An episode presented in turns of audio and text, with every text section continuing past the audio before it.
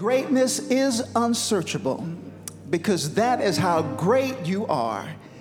Thank you, oh God, for orchestrating and leading our lives, oh God, that we come into the house of prayer, praise, and worship one more time. We ask, oh God, that you magnify your presence in this place. That as we, oh God, offer up unto you a sacrifice of praise, continually that the fruit of our lips will give thanks to thy name. We pray, oh God, may you continue to inspire Pastor Brown that would preach, oh God, a Christmas revival in our lives. That we will go beyond the gifts beneath the tree, oh God, but worship the eternal gift, oh God, the gift of salvation. For the Bible says that we have this gift in earthen vessels, that the excellency and the glory will be of God and not of us. So let everything God, be said and done, oh God, with decency and in order. May, oh God, the life that we live right now, oh God, let people know that we are not ashamed of the gospel of Christ. For it is the power of God unto salvation to everyone that believeth, even during this Christmas season. So we thank you, oh God, in advance that you what you're going to do.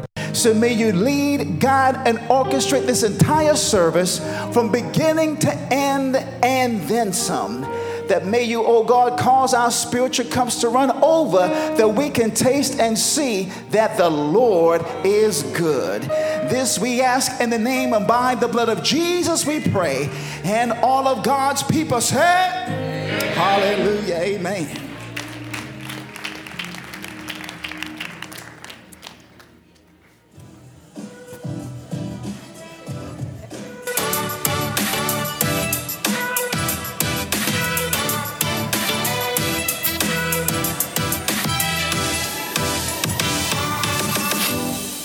Good morning, resurrection.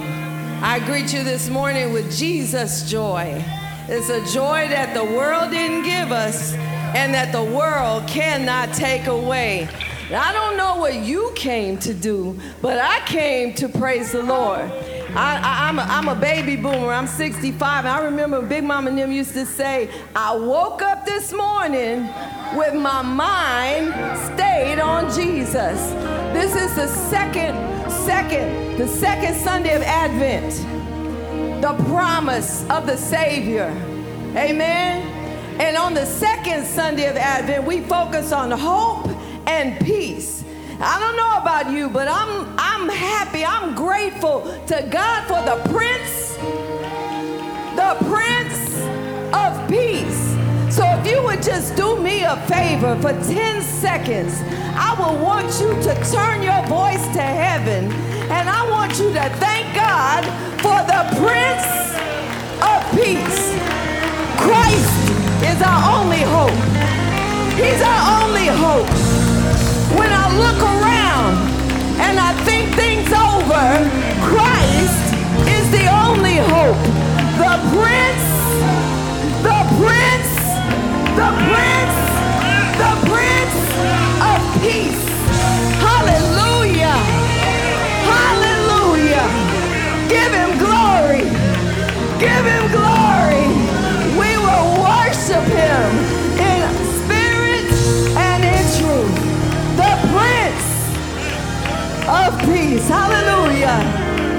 Hallelujah. Hallelujah. Hallelujah. On behalf of our pastor, Ray D. Brown, and our members here, and our staff, and our administration, we welcome you. If you are a first time guest, wave your hand, wave your hand. First time guest, we love you. We love you. Do we love them? We know you could have been anywhere else today, but you chose to be here with us.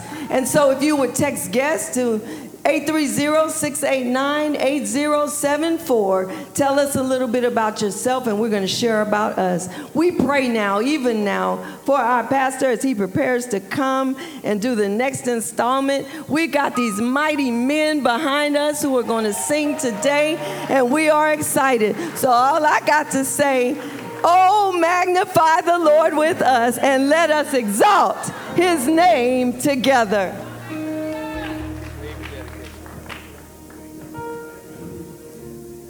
Um, Mighty Clouds of Joy, y'all can have a seat. Earth, Wind, and Fire, Commodores. and DeBarge family, please be seated. Come on and give the Lord a hand of praise. Amen. It is a blessing to see each and every one of you all, as always, as we assemble in the house of the Lord. I just feel, you know, we start church out with a deacon's devotional. And um, that would get things started. And normally, when they're through, everybody that's in the lobby or outside smoking cigarettes would put them out and come in, and they know the choir was getting ready to march in. Amen. And um, the choir would march in on songs like, We've come this far by faith. Oh, y'all remember the same thing? Ooh, leaning on, leaning on the Lord, trusting, trusting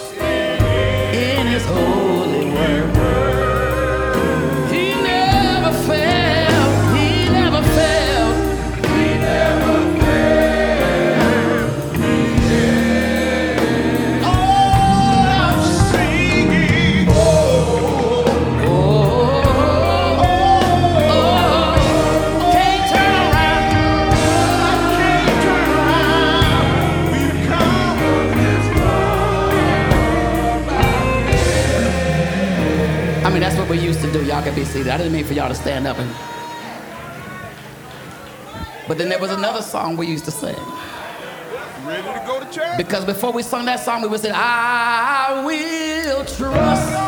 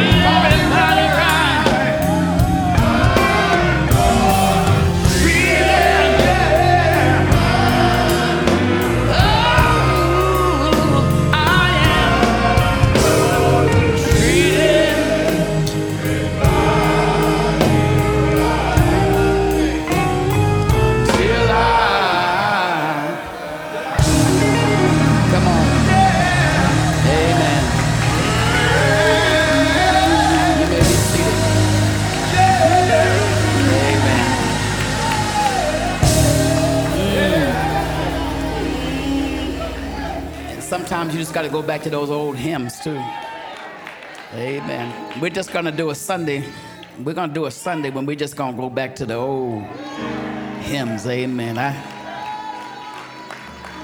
it's always spontaneous. That stuff you can't program into worship. Amen. Look at somebody and say, ah, he just being Baptist now. Amen. That's part of my Baptist roots. Amen. I got a little charismatic, little Baptist, little, amen, little COGIC. Amen.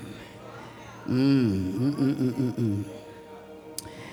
I am always honored to be able to stand before you, resurrection, as our church is now, how old are we now? 40? This is, okay, let me get y'all, so y'all do the math. This 2023. We was established in 1983, so we are 40 years old. Amen. Amen. Some of y'all was like, ah. we did have a big celebration this year. Y'all remember? Mm, time is going by so fast. It seemed like a long time ago, doesn't it? 40 years as we continue to grow. God is still adding to the church. Amen.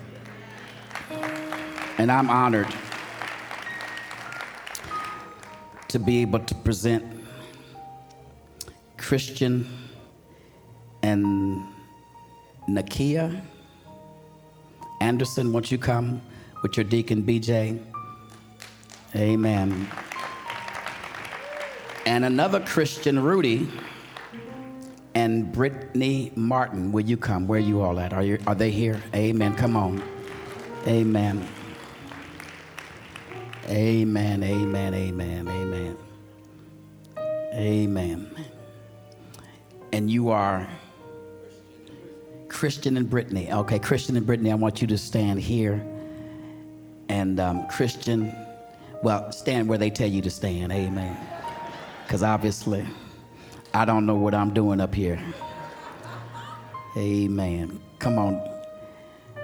Look at these beautiful baby girls.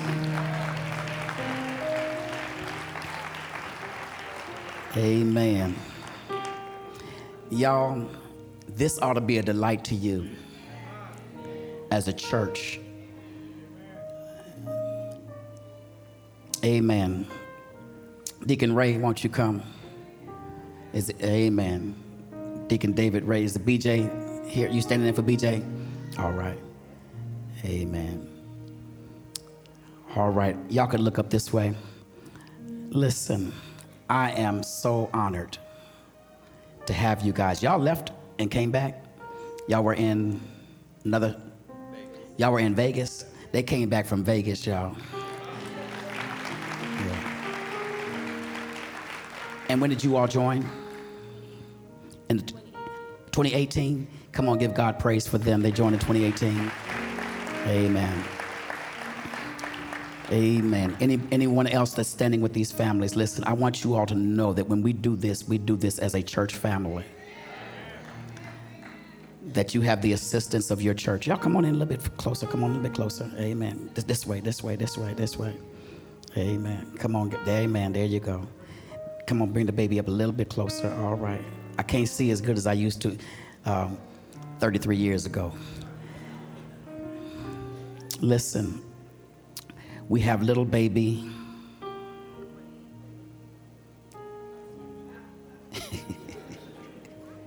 I'm going to get it. Reagan Naomi. Na- Reagan Naomi Rose. And then we have Nasia Sadie Anderson. Oh my goodness. Beautiful babies, beautiful parents grandparents. Amen. And then you got a little sister down there. she said, I used to be a baby too. Amen. That was two years ago. I was a little baby. How old is she now? Three. I would missed it by one year.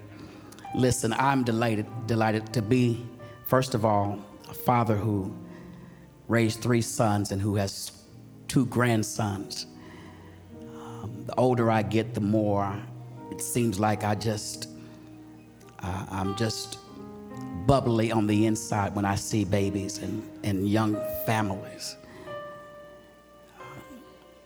The Bible has a lot to say about this, particularly when it comes to children. And the Bible, when you open up the scripture, it lets you know that children just like Jesus. And this is a good time of year because we're celebrating a baby. Is a reflection of God's love. They are pure potential. They're to be protected, they're to be nurtured, they're to be developed. There's nothing better to me to see fathers who are helping to raise their daughters.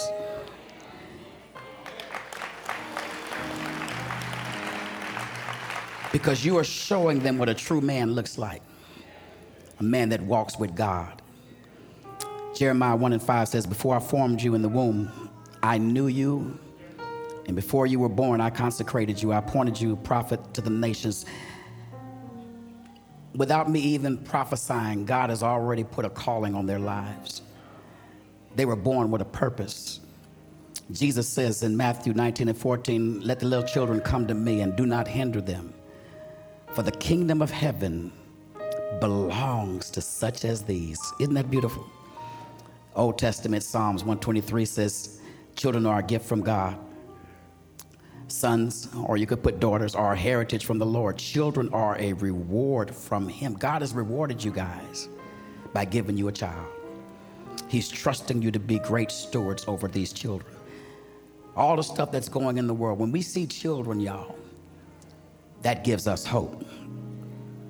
As believers, we're called to recognize that children, first and foremost, belong to God.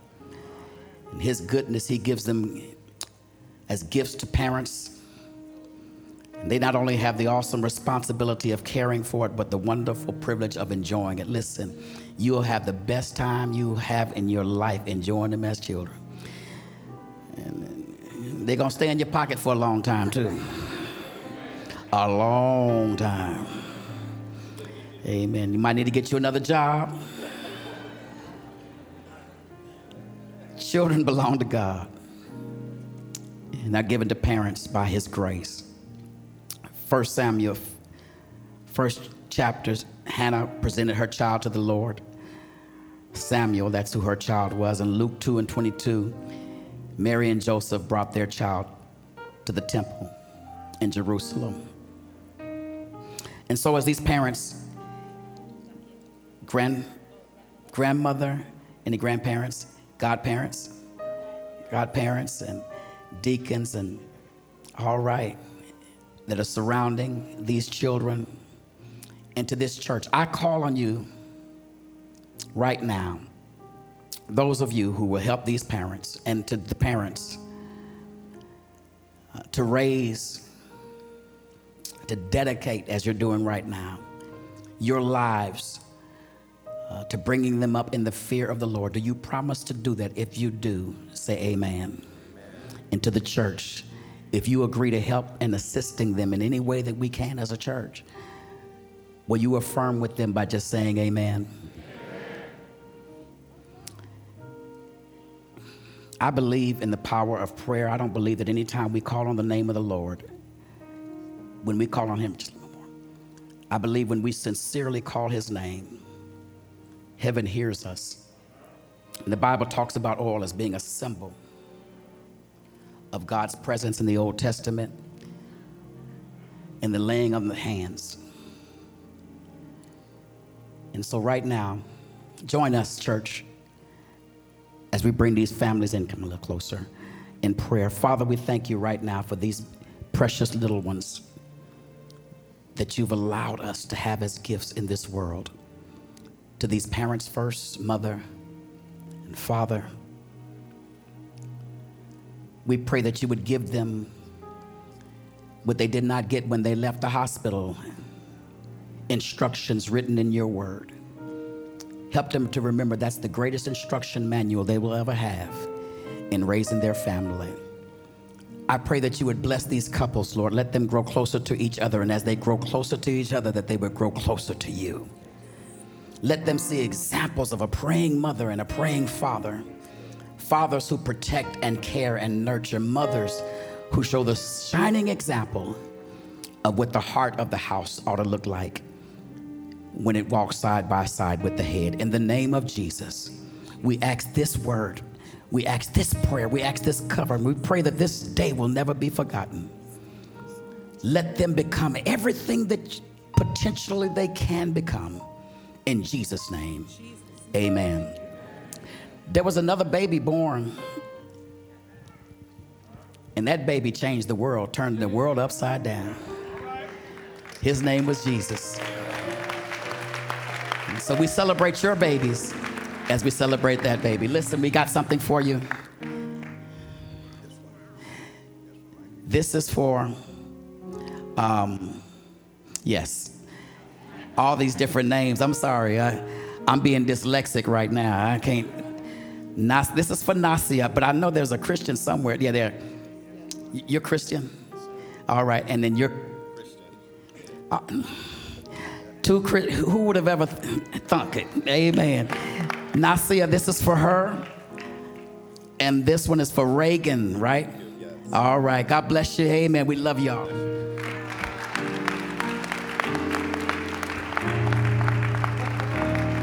Come on, you can do better than that. Come on, let's celebrate them.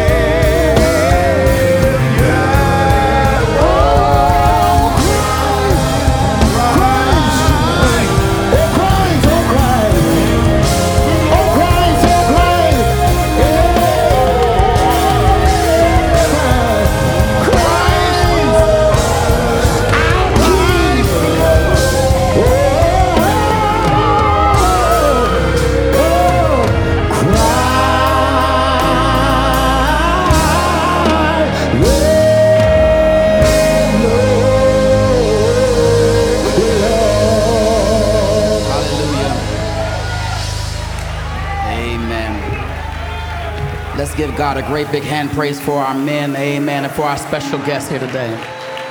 God bless you. We thank you. Amen. If you can stand on your feet right now, if you can, I, I do know and I'm aware that everybody cannot, but if you can, just stand for one, with me for one moment. Close your eyes as we go to God in prayer. Turn to God, Father.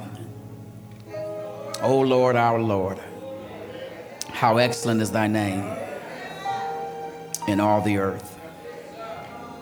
Mm. Bless the Lord, O my soul, and all that is within me. Bless your holy name. Father, we are grateful, we are thankful for the privilege and the opportunity to be in this place in your presence with these, your people. We pray now for your power to continue to minister to us, but more especially, Lord, we pray that we do not leave this place until we give you proper due acknowledgement, adoration, glory, and praise. You have been good to us. And even though it's cliche, you are the reason for this season. In fact, you're the one who controls all seasons.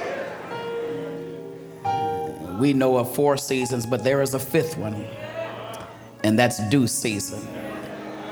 And so we do realize that it's a good, every season is a season to give thanks, glory, honor, and praise. Now, Lord, speak to our hearts. Let the words of our mouth and the meditation of our hearts be acceptable in thy sight. You are our strength and our Redeemer. We ask it in Jesus' name we pray. Let the church say amen. Say amen one more time. Come on and give God another great hand of praise. Amen. God bless you.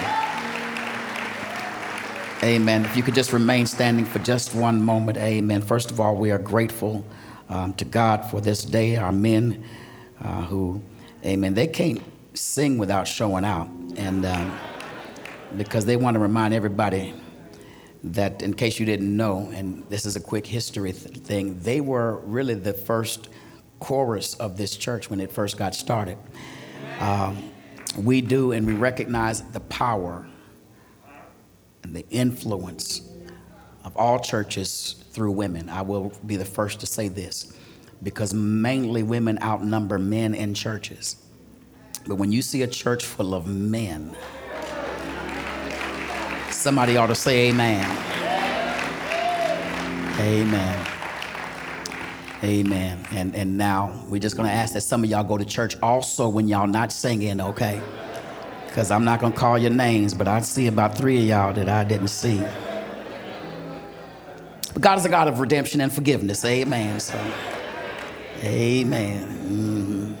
Mhm. Amen. I'm gonna be looking around. We got two services. I'm gonna be taking names. Amen. We just I'm grateful for these brothers um, and many of them who have been singing with the male chorus almost from day one.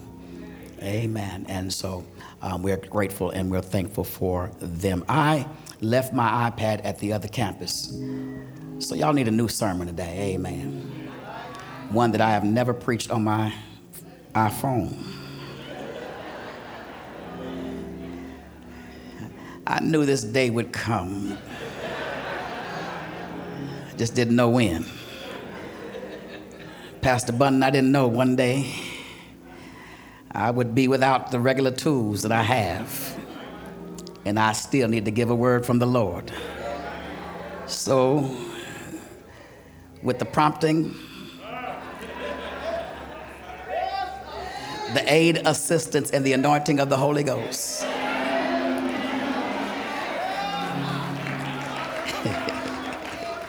it's a great day to celebrate this season of Advent, a season of expectation and anticipation of Christmas.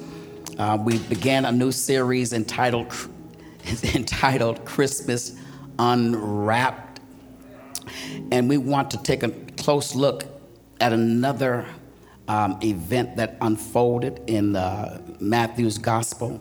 Um, how those who were there at the Christmas event were determined not to miss the Christmas experience. And I need you to travel with me quickly to the textual territory of Matthew chapter 2 once again. We want to look at verses 1 through 4. Uh, Matthew chapter 2, 1 through 4. Jesus, and it says in these words, uh, New Living Translation, Jesus was born in Bethlehem in Judea during the reign of King Herod. About that time, some wise men from eastern lands arrived in Jerusalem asking, Where is the newborn king of the Jews? We saw his star as it rose, and we've come to worship him. King Herod was deeply disturbed when he heard this, as was everyone in Jerusalem. He called a meeting of the leading priests and teachers of the religious law and asked, Where is the Messiah supposed to be born? We're going to stop right there. This is the word of God. For the people of God, all praise, honor, and glory be to God. We want to tag this text today with this title Don't Miss Your Opportunity. Look at your neighbor and say, Neighbor, don't miss. Tell them, Oh, neighbor, you don't want to miss your opportunity. You may be seated in the presence of the Lord.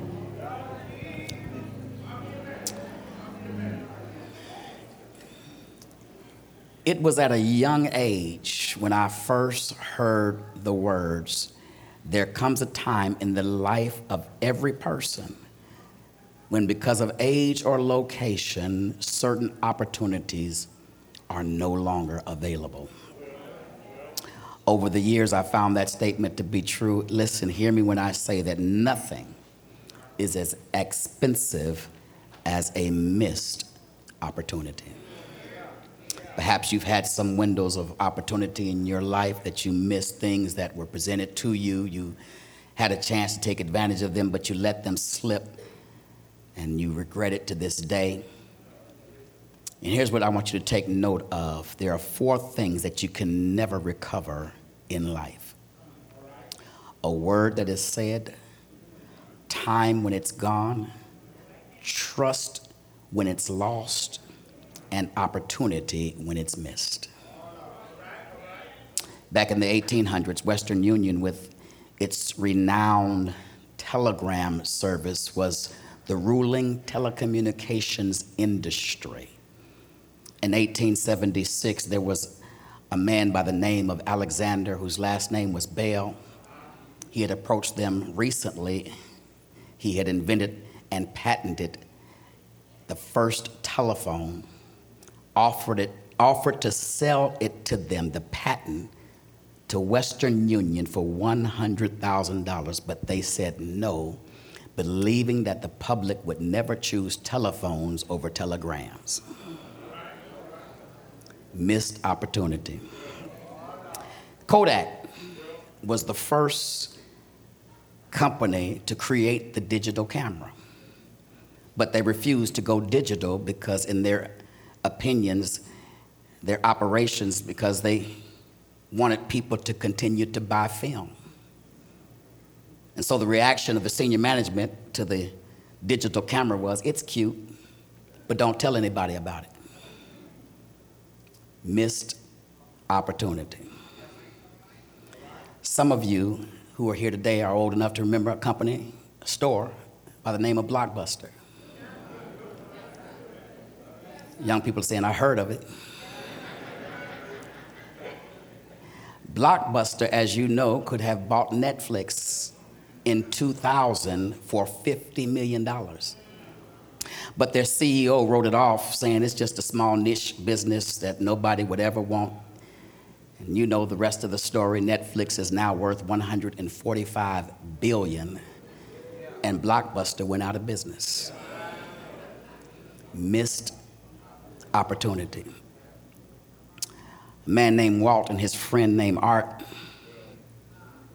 he asked him to partner with him in purchasing some land. He had, they saw the horses that were grazing on it and didn't look like much, so his friend mumbled some kind of excuse, and in doing so, Art Linkletter passed up an opportunity to buy all the land surrounding what became Disneyland from his friend Walt Disney. Missed opportunity. Ronald Wayne. Have you ever heard of him? Of course not. But he was the third co founder of Apple. After realizing the financial burden that it would assume on him if the company went bankrupt, he sold his 10% ownership share to the Steves, Wozniak and Jobs, for $800. And today, that 10% would be worth about 100 billion. Missed opportunity.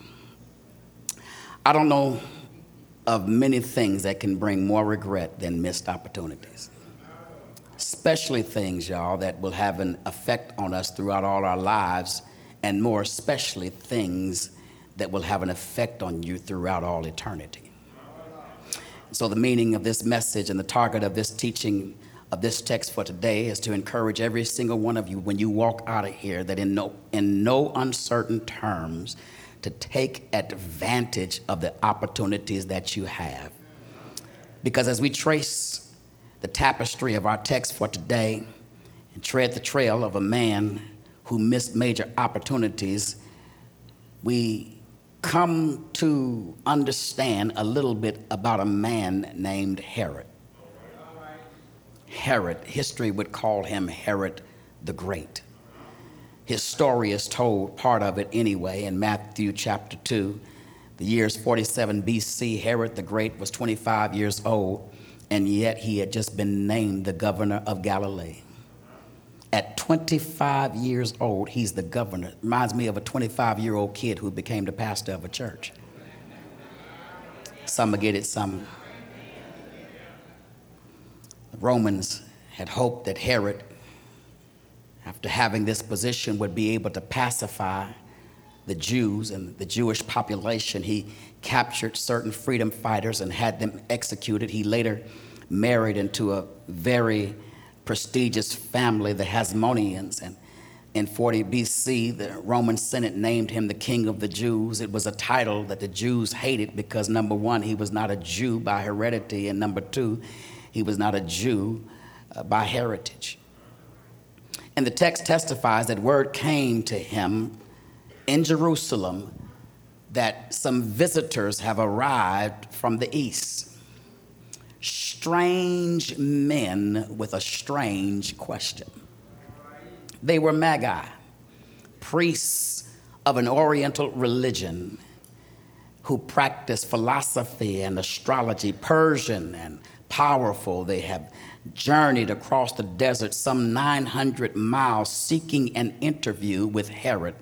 And the important thing to Herod was not who they were, but what they asked. Who is the one who has been born king of the Jews? We saw his star in the east and we've come to worship him. We don't know, my brothers and sisters, precisely who these men were, where they came from, or what they saw in the sky, and Herod didn't either. But verse 3 reports that when Herod heard this, he was disturbed. Say disturbed. In the text, that word disturbed literally means to shake violently. And no wonder because when Herod heard news, he knew the Jews were looking for the Messiah, the one that they believed God would send to save them and reign over them as their king. He took the threat seriously because while Herod was many things, stupid was not one of them. And so he subtly set out to exterminate. You could bring that here. Uh, to exterminate, they trying to help me preach.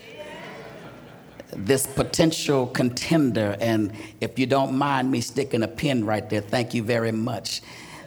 That's the nature when you look at Herod of tyrants no matter what uh, or where or when they appear in history, at best, at heart, tyrants, uh, their nature is that they want to rule by force.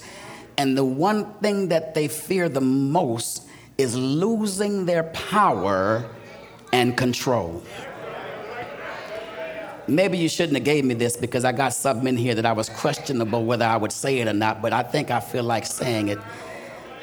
Tyrants will undermine fair and equitable elections if it suits their purpose.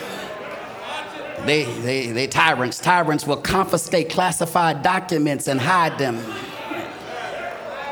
Tyrants, you shouldn't have gave it to me. Tyrants will endanger security of a nation uh, and suggest suspension of a constitution and lie like lying is going out of style. But I'll leave that alone. Let's move on. Because, see, a tyrant, here's one that recognized Jesus as a threat. And therefore, he hatched a sinister plot. Pick me up in verse 7 of chapter 2. And this is what I love. Listen, whenever you hear preaching, make sure it's by the Bible. I'm not telling you what's, I'm not making this up. It says, Then Herod called the Magi secretly and found out from them the exact time the star appeared. He sent them to Bethlehem and said, Go and make a careful search for the child.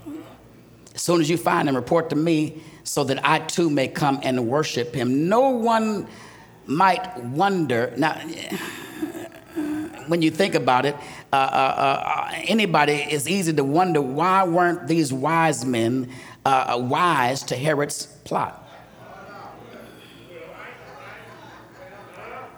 but really why should they they had no reason to suspect, suspect his motives or you might wonder why didn't Herod send troops to Bethlehem himself to check things out? But he, he could have done that, but it would have attracted too much attention.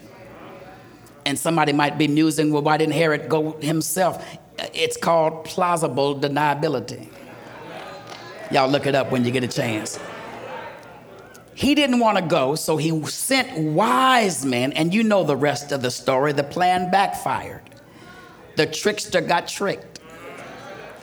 The player got played. The con man got conned. The star miraculously reappeared led these wise men to the exact spot where the child was. When they found the baby Jesus, they bowed down and worshiped him, offering him gold, frankincense, and myrrh. And just before the Magi stepped off center stage and drift into the, the twilight of history, we're told one last fact about them.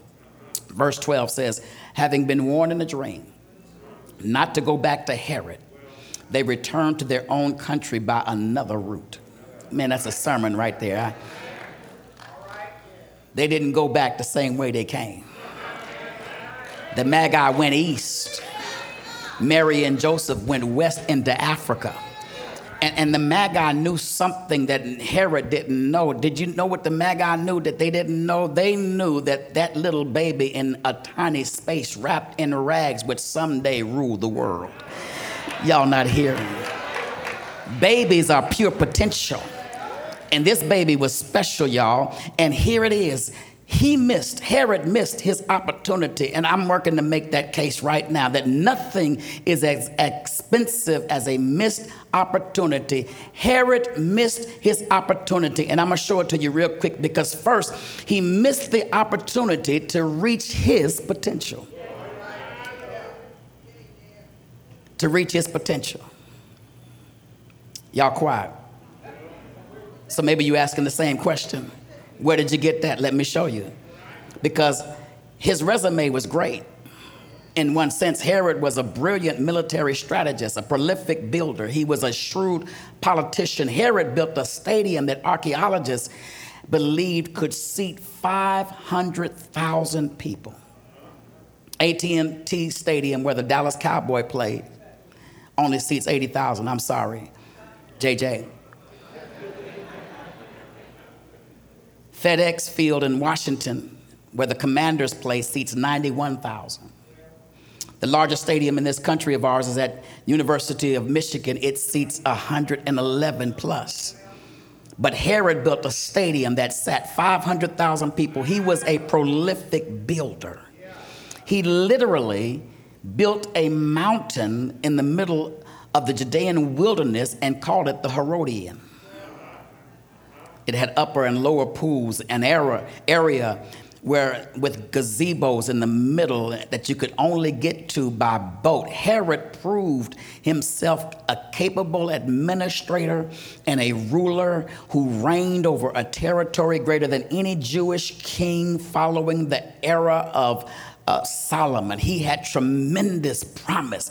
He navigated the treacherous political waters of the Roman Empire during the reigns of Mark Antony and Cleopatra and Octavius. He, his leadership also helped to build the economic might of Judea by founding cities, expanding religious sites, developing arche- uh, architectural projects, and creating a relatively stable government during a particularly tumultuous period he had potential, but I've got to submit to you today that it was never fully realized. And hear me when I say this because here's my preaching point that I'm trying to make that no matter how adapt, adept your attitude, how great your accomplishments, how tremendous your talent, and how lofty your goals or daring, your dreams or admirable or your aspirations, you will never be all you can be without God. Can I get a witness? Only God can clarify your purpose. Only God can certify your victory. Only God can dignify your journey. Only God can intensify your impact and magnify your potential and rectify your mistakes and satisfy your soul. Get a good education. I advise that, but you still need God. Go get money. Ain't nothing wrong with money. More money, more money, but you still need God. Enjoy an amazing relationship, but you still need God. I encourage anybody, if you can, to open your own business, but don't forget you still need God. Ain't nothing wrong with watering the tender strings of your entrepreneurial desires, but you still need God. No matter what you know, there's still more to know. No matter what you've done, there's still more to do. No matter where you've gone, there's still more road ahead. Listen, I came to tell you and serve you notice that you've not even fully tapped into your uh, full potential of your personal resources. You've not fully plumbed your spiritual depths. You've yet to master your psychological possibilities. You've yet to realize your economic potential. You've yet to surmise your social and political promise. And you can't do none of that without God. I need somebody here that believes that today, that you can't do nothing without. Is there anybody who can help me and admit with me that with all you've done, that with all you've achieved, that with all you've acquired, you still need God? Look at your neighbor and say, I know you're not just sitting there. I know you heard what he said, but if you didn't, let me just tell you, I need God. Go and testify to your neighbor and say, I need God. I need him every day. I need him every moment. I need him every second. I don't want to go a second without God. When I wake up in the morning, I need him. When I when I fry my eggs, I need him. When I when I go to the gym, I, am I'm, I'm praying on the treadmill. I, I, I pray when I get out and say, Thank you for just giving me strength. Somebody was able to walk without no pain today, and yesterday you didn't feel like you was to be able to make it. Somebody ought to shout, I need him.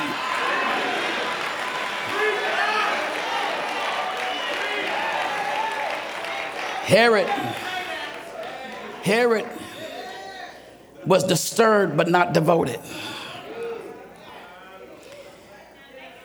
He was paranoid but not prayerful.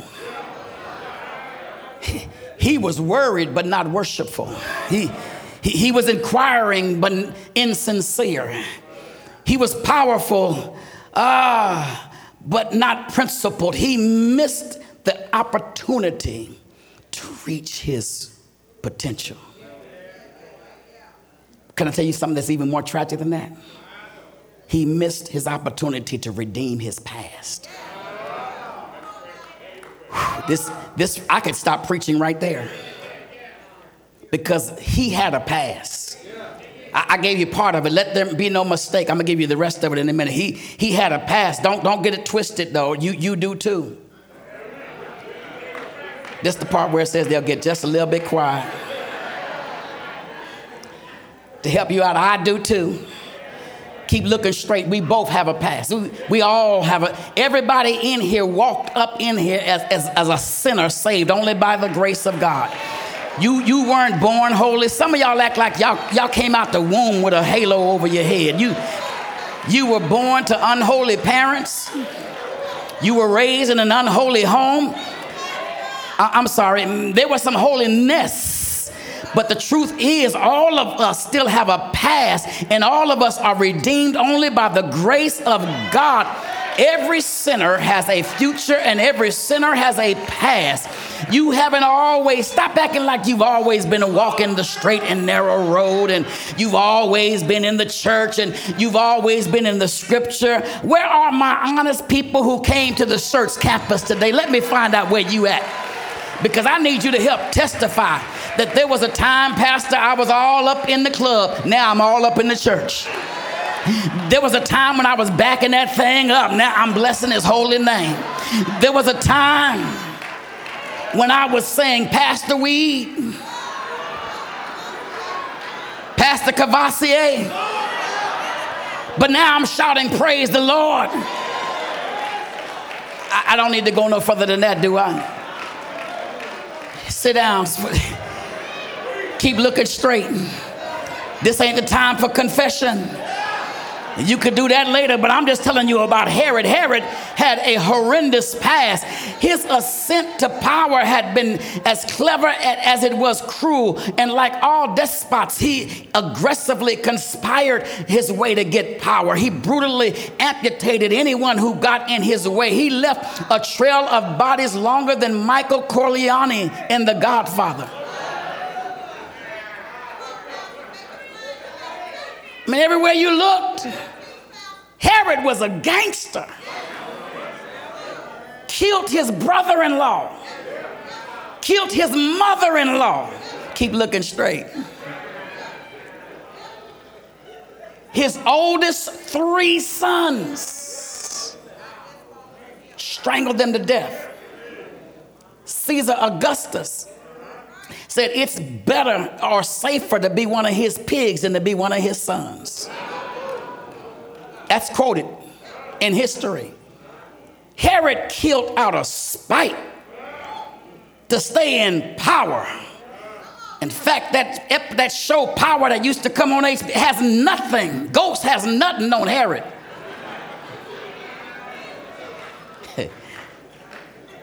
I heard about it.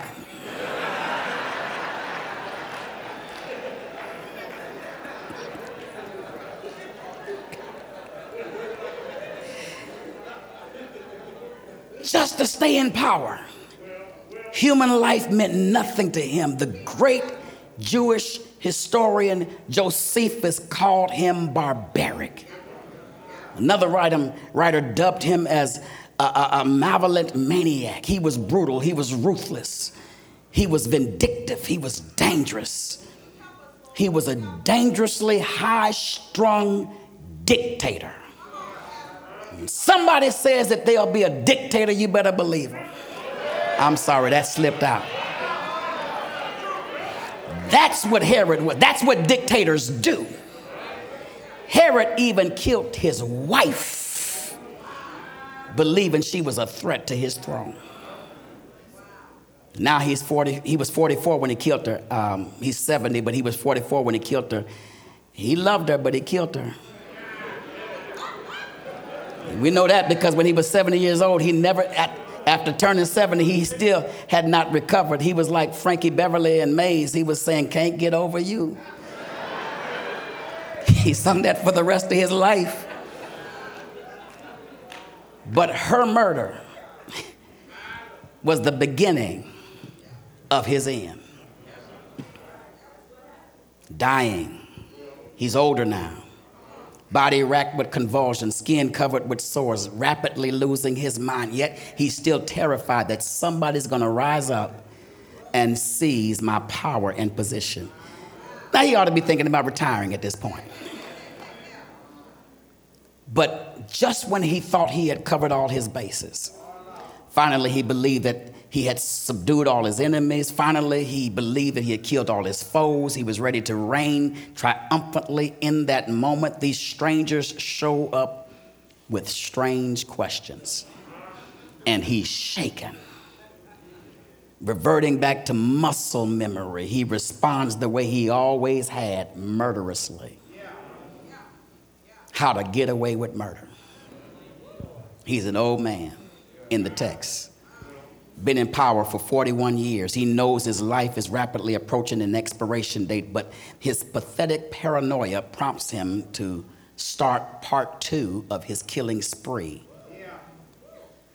as he orders the execution of all the male children under the age of two based on a rumor that a king had been born.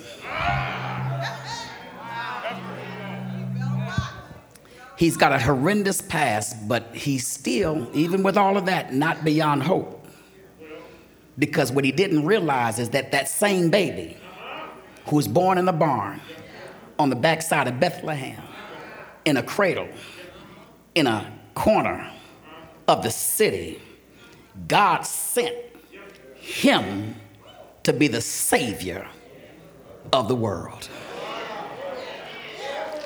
Why would you kill your chance to get saved? Somebody needs to get that because that's good news, y'all. God sent a Savior into the world and He brought with Him the power to pardon our past. That's the part people don't get about Christianity. You don't have to do nothing to get saved, it's already been done for you. You can't be good enough. You can't speak in enough tongues. You can't shout loud enough. You can't run around the church long enough. I don't care. Listen, you can get to the church before it opens and you can stay before it closes. That ain't going to get you saved. What gets you saved is the fact that there was a baby born on the backside of Bethlehem who came to save the world, and his name is Jesus. And the Bible says if you believe in your heart, I wish I had somebody, and confess with your mouth that that God raised him from the dead, thou shalt be saved. He brought him to pardon our past. That's good. Somebody ought to shout and say, That's good news. And what's amazing about Christmas, what's good news for some is bad news for others.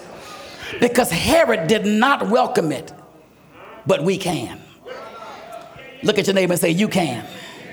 I can. Because no matter what, this the part I can't hardly preach because it makes me want to shout that no matter what, your past has been redeemed. Did you hear what I said? No matter what, God can change it. God can redeem it. Y'all, we looking, we sitting right next to some people who will tell you, listen, I know I look like a good person right now, but you don't even, rem- you wasn't there before God rescued me. I was going down a different path. I would have been one of those persons on TV with my hands behind my back being handcuffed.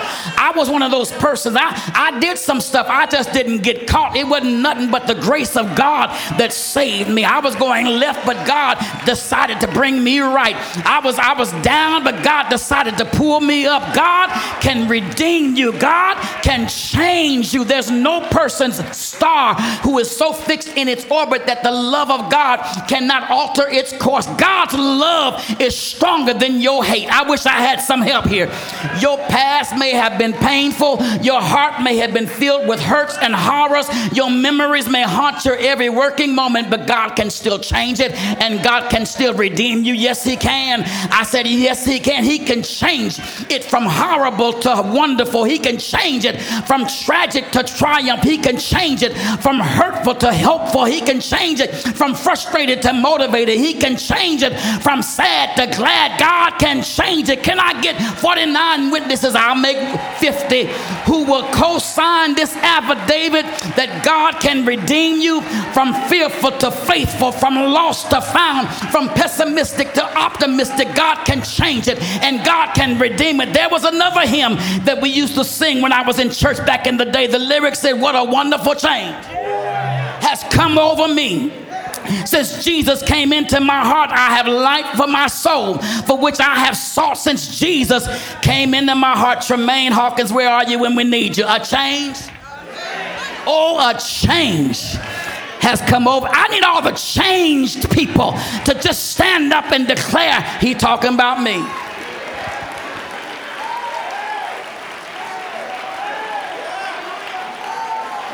I'm through.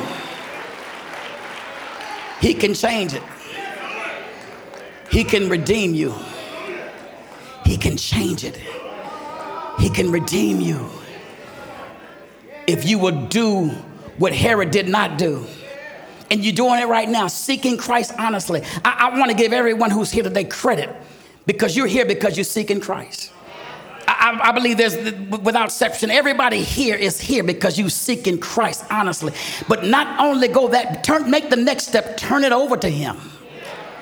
See, we don't mind coming to Him, but we still like to hold on to it because we like to be able to control. I, I, you know, we we want a self. I, I'm a pastor, but your pastor needs a therapist. And y'all know that by the way I preach. Lord help him. He's working some things out through the pulpit. I, I realize there's some things I, I can't do for myself. I, I still need some help. I, and, and, there's some things I need to turn over to God. Some, some things I just need to let Him have. It, Herod missed his opportunity to reach his potential and to redeem his past. But then here's the last one he missed his opportunity to revise his possibilities. He can revise his possibilities. And I'm gonna show you because Herod died, and he died crazy, homicidal, bloodthirsty, vindictive, violent. Now he's gone. And the tragedy is, it didn't have to end that way. He didn't have to end up, Johnson, the way he started up. Somebody needs to grab that. Because there's a difference between possibility and inevitability. Did you hear what I just said? No matter how you started up, you can end up differently. You can have a bad start and have a good finish. I've been tracking the Spurs. I've been tracking the Spurs. A lot of people who've been playing the Spurs were, were losing in the beginning. and it gives you hope. Spurs gonna win, Spurs gonna win. But they win in the end. Because you listen, whenever you in a game, you got to remember it ain't how you start up. It's how you finish that makes the difference. I remember, I remember, I remember we were children, we were children, and my parents, and during this time of year, certain gifts that you knew were in every household. And, and one of the gifts that you could just about go to any household when I was growing up, especially during Christmas time, was an etch a sketch. And I could just tell by your reaction how old you are. I see somebody going, mm hmm, mm hmm. Young people say, I heard of one of those, yes. My grandfather showed me one. Etch a Sketch is a drawing toy, gray screen, two little white knobs against a red background. And I never will forget that when we got a hold of an Etch a Sketch, and this was before you were born. and your brother, I had two other siblings, my sister, my older sister, and my older brother. Um, I'm the middle child. I suffer from middle child syndrome. Pray for me. But I, I, never will forget when I got a hold to an etch a sketch for the first time. I, I, I, looked at the box and I, I saw that what you could draw and what you could make. I had seen the commercials and I was determined to draw a beautiful picture with my etch a sketch. And I began turning the knobs, trying to draw this and trying to draw that, and got frustrated because I kept making mistake after mistake. And I got so frustrated that I, my older sister just took it from me and she said, Ray, don't be frustrated. If you can't do it, just turn it over, shake it, and start all over.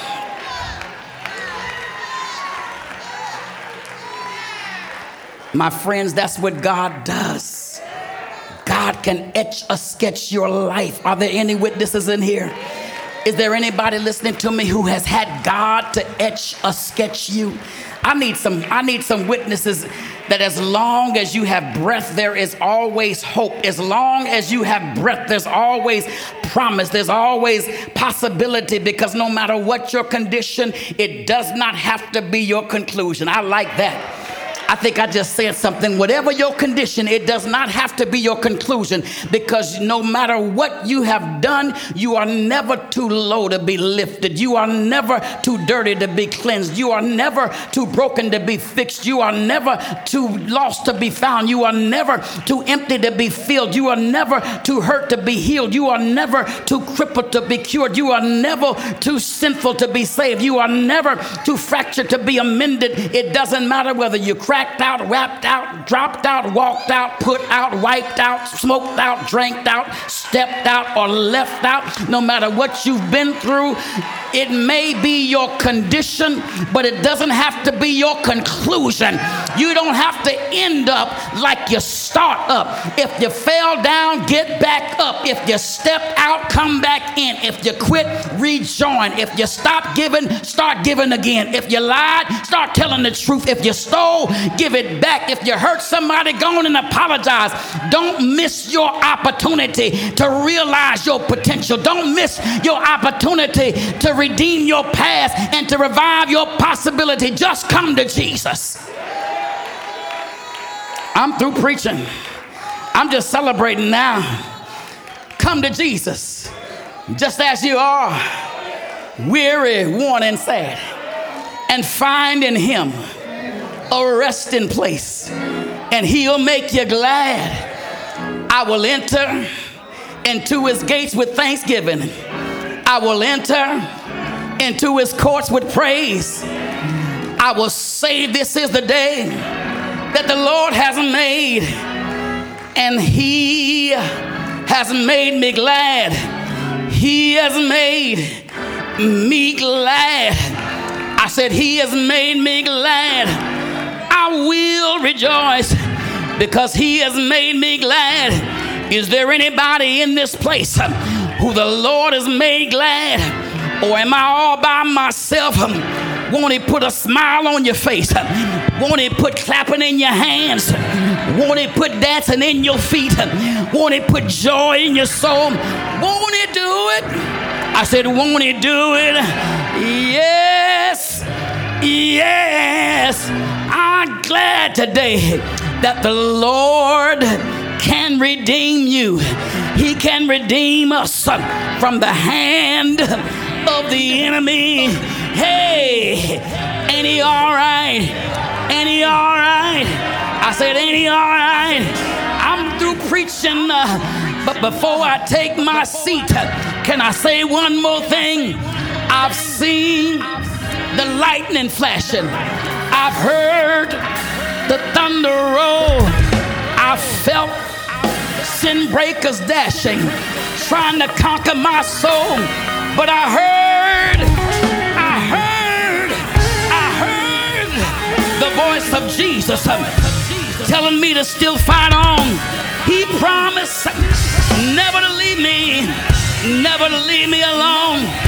No, never alone. No, never alone. Have a good Christmas. Have a good Christmas. Merry Christmas. Jingle bells. But when I get to heaven, it won't be jingle bells. It'll be joy bells ringing in my soul.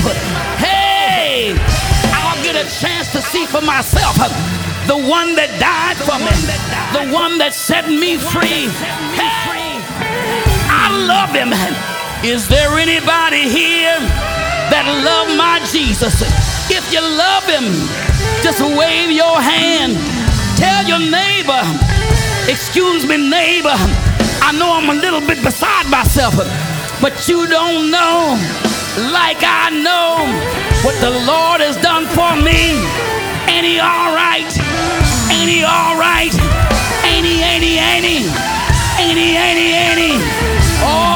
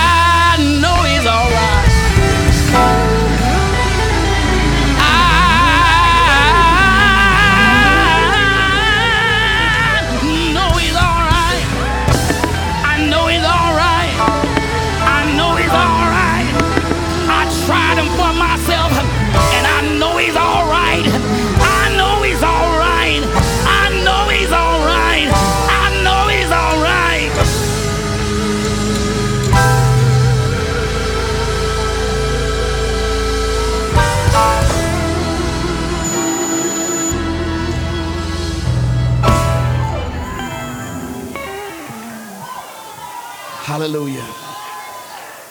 Stand on your feet everywhere. Just for one moment with me. Join me in prayer one more time. Somebody in this house today came here today. Last week we baptized. I want y'all to celebrate what God is doing here. Because sometimes we can, listen, you can get so used to being blessed that you forget how to appreciate the blesser. And you even forget that it's a blessing. If you can breathe without an oxygen tank,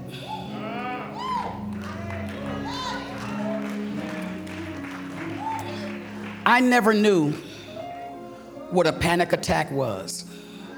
I'd heard about it. A panic attack, what's the other word they use for it? Uh, anxiety attack. Just didn't have an idea what concept of what that was. I, I never knew what claustrophobia was. And then I had a condition that worsened with allergies. It's allergy season, and and I had began to develop severe allergy infections, and my doctors had put me on everything. They did tests, and then they recommended that I have surgery because they found out that I had a deviated septum. Don't know what that is, but it was all messed up, and they had to go and correct it. And they tried to explain to me what it was. I looked it up. It should heal in this amount of time. You're going to be out. But you can't breathe from your nose. I went in surgery and I came out. My face was swollen. And I had all these patches around my nose, and I had to breathe from my mouth for days. I didn't know how instinctive it was to eat and still be breathing until you have to eat and you can't take a breath. My first day home, by the time night hit, started having an anxiety attack. I couldn't call my doctor because they're closed now. I didn't know whether to go to the emergency room or nothing. And I just panicked. I had panic attack, anxiety attack.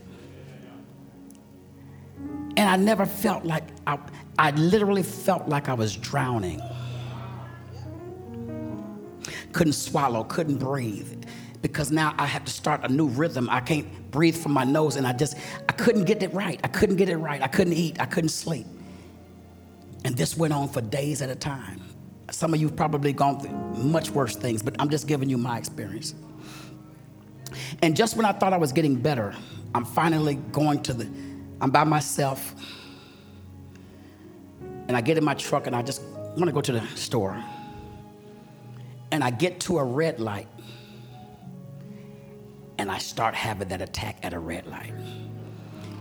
And I'm trying to, I don't know whether to get out of a truck, and, and, and I'm in the middle of traffic and everything, and I'm stuck here having this anxiety attack. And all I could do was pray and say, Lord, save me. And then I started realizing as I aged, there are things that are different now. Certain things to this day can set that attack off. I was in my house at night, in my bed at sleep. In the middle of the night, I got up terrified by myself. I'm going through this attack. I can't breathe. For whatever reason, I just could not breathe. Now I know what waterboarding is.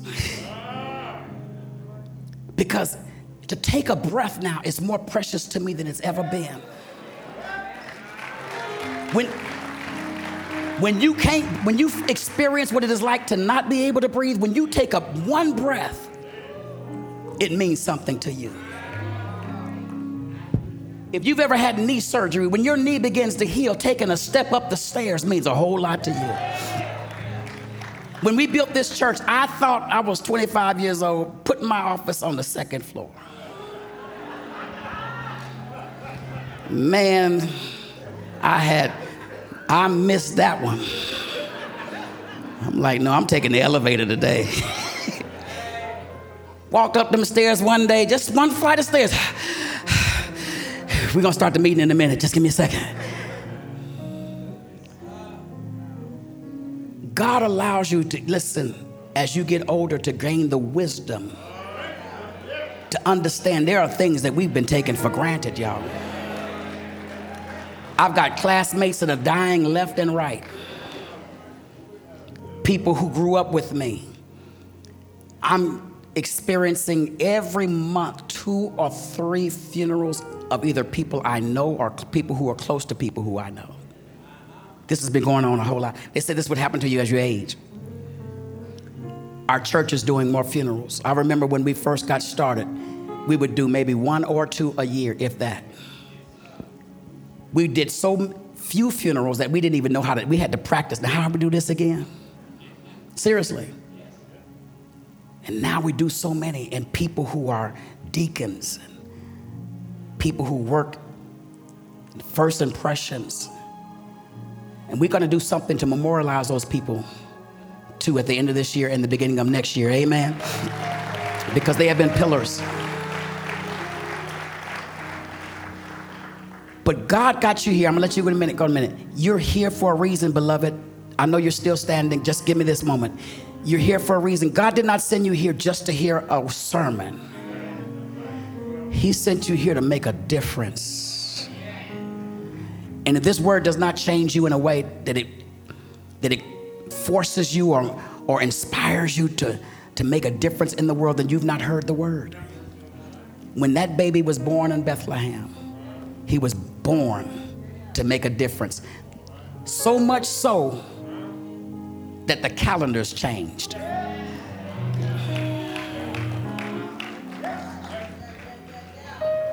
What are you going to do about it? Because it's more than a Christmas tree. God, I'm going to be faithful. Here's what I want. If you don't have a church today, you need to make you a commitment today. I'm joining a church. I'm joining a church today. Join a church today, a church. I got recommendation. Why don't you join this one? That's my first recommendation. Now listen. I don't normally do this, but I've been pastoring long enough to say this.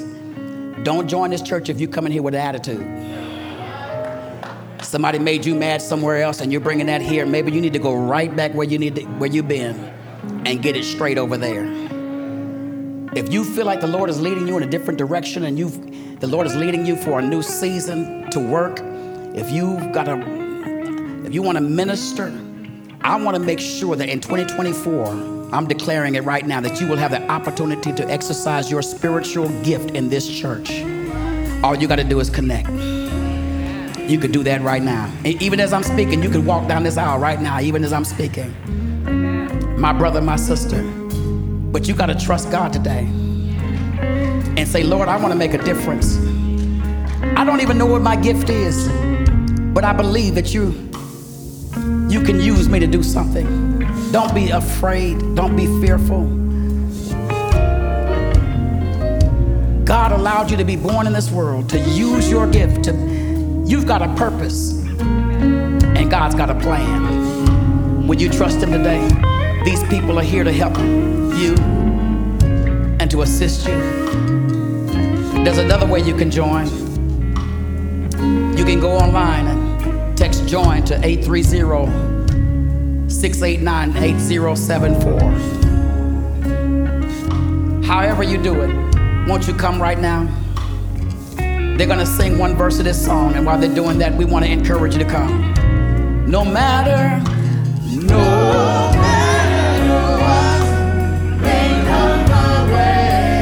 life is in your hands.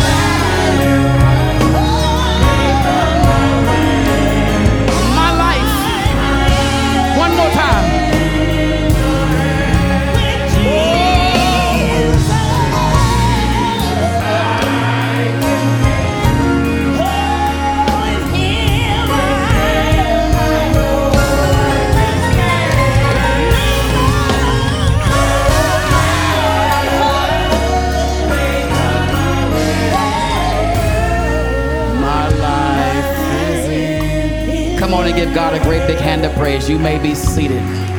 Amen. Thank you. Thank you, thank you, thank you. Amen. Amen. Listen, listen, I am so grateful and honored to be your pastor. Um, we worship God with our hands and praise, and, and now it's time to worship God in our giving. Amen. Listen, you may not know and may not be aware of how much this church gives and gives away. And anytime you see that there's some crisis in the world, uh, we have been also involved in doing that and making sure um, that we have lent our support places like Hawaii, other natural disasters. Um, amen and it's because of your faithfulness. I want to thank you. That's what I want to do. Begin. I want to begin by thanking you for your faithfulness and what you have done. Um, I don't know if you've noticed, we're making some improvements. We just uh, put a new sign outside. Amen. Okay, maybe you didn't. Maybe we got a new sign outside. That sign costs a whole cost. Let me say it just the way we would say it if we was in the South. Costs a whole lot, whole lot of money. Amen. It costs a whole lot. It's a swisher. That sign costs a whole lot of money. But we were able to pay for it because of your kindness, your generosity, your faithfulness. Amen. That sign is just the beginning. We're going to renovate this entire um, building, this facility. Um, it's a huge undertaking.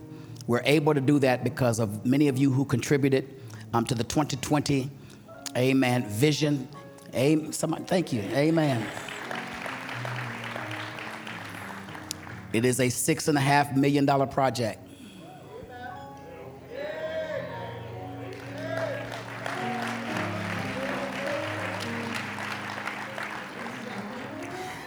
And we I ain't gonna do it if y'all ain't gonna pay for it.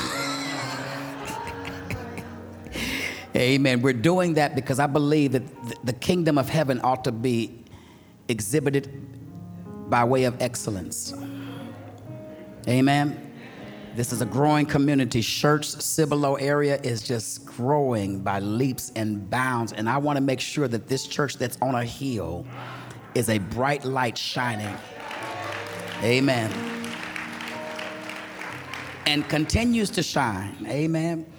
I said this to you, I think last Sunday, I think it was, I got two campuses, so I can't remember where I say a lot of stuff, but there's been a generation of people who helped us to get to this place. And if you're part of that next generation, if you joined church in the last 10 years, God has sent you here to help us to go to the next place. Amen. And so we're putting this in your hands, but you've got to take ownership of this church. Ownership of what God has given you in this church. And it begins when you're with your faithfulness and your giving. I don't never want to guilt anybody into giving. We don't have lines and have people to come down and give like that. Because I think if you don't give according to the way the Bible says it, in, in, in the New Testament, lay aside every week. As each person has been prospered, if God has prospered you, give as you have prospered. Amen. Now, now I've seen the parking lot. Keep looking straight. Huh? I ain't seen nobody driving here with smoke coming out their tailpipe. God has prospered you. Hallelujah. You, you are, some of y'all came to church just so you could drive as God has prospered you. You ought to give to the God who has blessed you. Hallelujah. I'm almost through. In conclusion, is God worth a dime out of every dollar? The tithe is only 10%. And I'm a, I'm a wit. Can I get some witnesses that God will bless you if you are faithful with the 10%? Mm-hmm. mm-hmm. Amen. Don't you worry about nobody else giving. You do that. Your, that's your commitment to the Lord. I know 10%, it really is not that much. I, amen. If you can't live on 80 and 90, um, if you, if you can't live on 90 or 80 or 70 or 60%, then you got to really start looking at what your, your, your lifestyle. Amen. You should not be parking a $150,000 car in a rental apartment.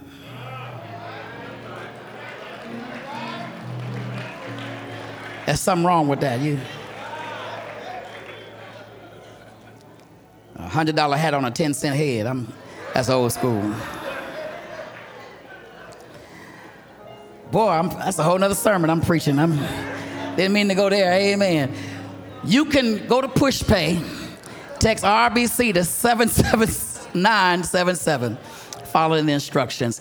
Thank you in advance for what you have done. Let's give God the praise. Uh, who gonna rescue me here? Amen. Come on. Amen. Let's, they're ready to go now. Amen. Let's go home. Pastor preached a good sermon. Thank you, Pastor. Thank the Lord for a wonderful worship today. Thank you, God. We just thank you. So, as we prepare to leave, uh, we want you to remember that we have our annual church meeting this coming Wednesday, December 13th at 6:30. So you can learn and celebrate and support all that your church, your church, all that your church is doing. We're doing some marvelous and amazing things. So please come out um, for that night. Let us stand and recite our mission statement. Don't forget as you leave, the prayer warriors in the back, ready, willing, and waiting to pray with you. Our mission statement says we, of Christ, developing followers of Christ who share the love of Christ. Amen. In the New Testament, Paul's benediction to the church in Thessalonica included these words May our Lord Jesus Christ comfort and strengthen you in every good thing you say and do. May the Lord give you understanding and expression of his love and patience to endure. May the Lord of peace give you his peace at all times in every situation. May the grace of our Lord and Savior Jesus Christ, the love of God, and the fellowship of the Holy Spirit be with you all. And the people of God said, Amen. Amen. Enjoy your day.